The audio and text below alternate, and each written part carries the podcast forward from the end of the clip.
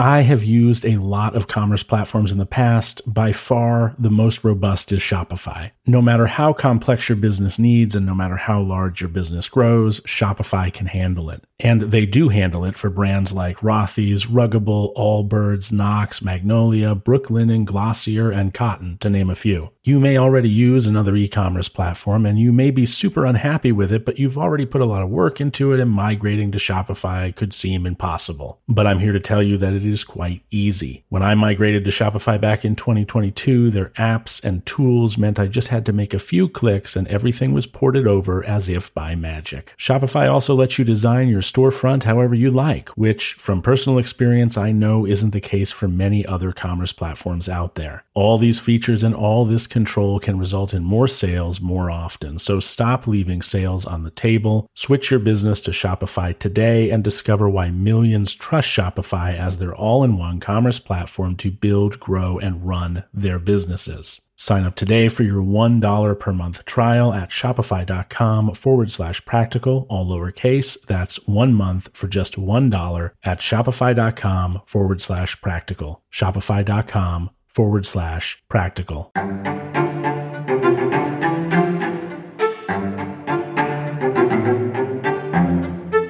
Welcome back, Prokoptons. The Practical Stoicism team is on a pseudo vacation at the moment, working on all kinds of exciting new content types for you. We've got mini mentries, Emma's Buddhism content starting soon, a Substack, that's right, a Substack, a journaling program, which you already know all about, of course. And we are really trying to get the most we can out in front of you. But the next six days, starting today, kind of, sort of, are six days that we need to really get everything sorted and organized. So we're taking them, and you're not going to hear from us, except you will hear from us because we have to continue releasing episodes as per our relationship with Glassbox. We could take the time off completely, but, you know, it's better that everybody be happy. And I know you all will be happy if there are more episodes, and Glassbox will be happy if there are episodes, and I will be just okay with it, I guess. And so will the rest of the team. I can't do the regular length episodes this week, so they're going to be a little shorter. And I can hear some of you saying, like, oh, they're already pretty short. You're going to make them shorter, and now there's still going to be ads in them. Oh my God, that's annoying. Well, as a concession to free listeners, I have reduced the number of ads in this week's episodes to just two one at the beginning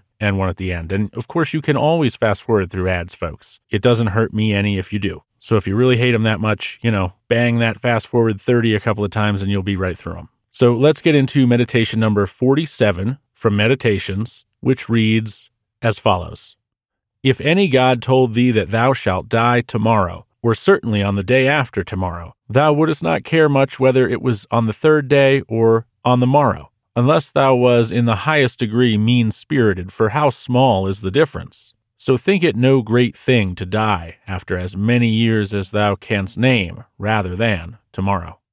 So if God told you, and you know, pick your God, whatever God you want, that you were going to die in a week, the only reason you should care is that you've spent the years of your life living in avoidance of the things you really wanted to accomplish. I think that's the point Marcus is trying to make here, or at least part of it. If your death scares you, it's because either you have an unrealistic expectation that you should live for X amount of time that you've not lived yet, which is childish and illogical, and no rational human should think that way, or because you've suddenly been given a timeline and the things you've been putting off, believing you had all the time in the world, will, it seems, in the end, go undone. So you will be mean spirited, you will be angry, you will be mad at your God, whichever God that is, and you will blame others for the situation you find yourself in and that you've put yourself in. And you will die angry, like a child throwing a fit. Another reminder that death is coming for you. For me, for everyone you love, it is the natural conclusion, and you can't do anything about it. If you choose to ignore this, it will be to your detriment. In the end, for you will be the one unfulfilled. You will be the one kicking and screaming as your vision of consciousness fades, and you will be the one who dies. So, as we close out Book 4, have you gotten this recurring point yet? What are you doing with your life right now? Are you developing the kind of character that will, should you be told you will die next week by some god, feel angry about your end? Or are you building the sort of character that will see the end as mostly unpredictable and wholly natural? A character that will feel, given the time provided by fate, that you lived exactly in the way that was appropriate as a speck of nothing floating on a rock in endless space, whom was given the immense privilege of life in the first place.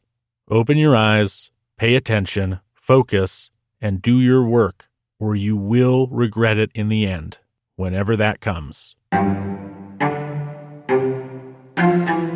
Hey, thank you for listening to today's episode of Practical Stoicism. As I said in the episode, we're on a break and we will be back on February 6th. In the meantime, I'd like to invite you into our Discord community so that we can get to know you and so that you can get to know us and other listeners. You can find it at stoicismpod.com forward slash Discord. It is 100% free to join, and we would love to have you. Until next time, take care.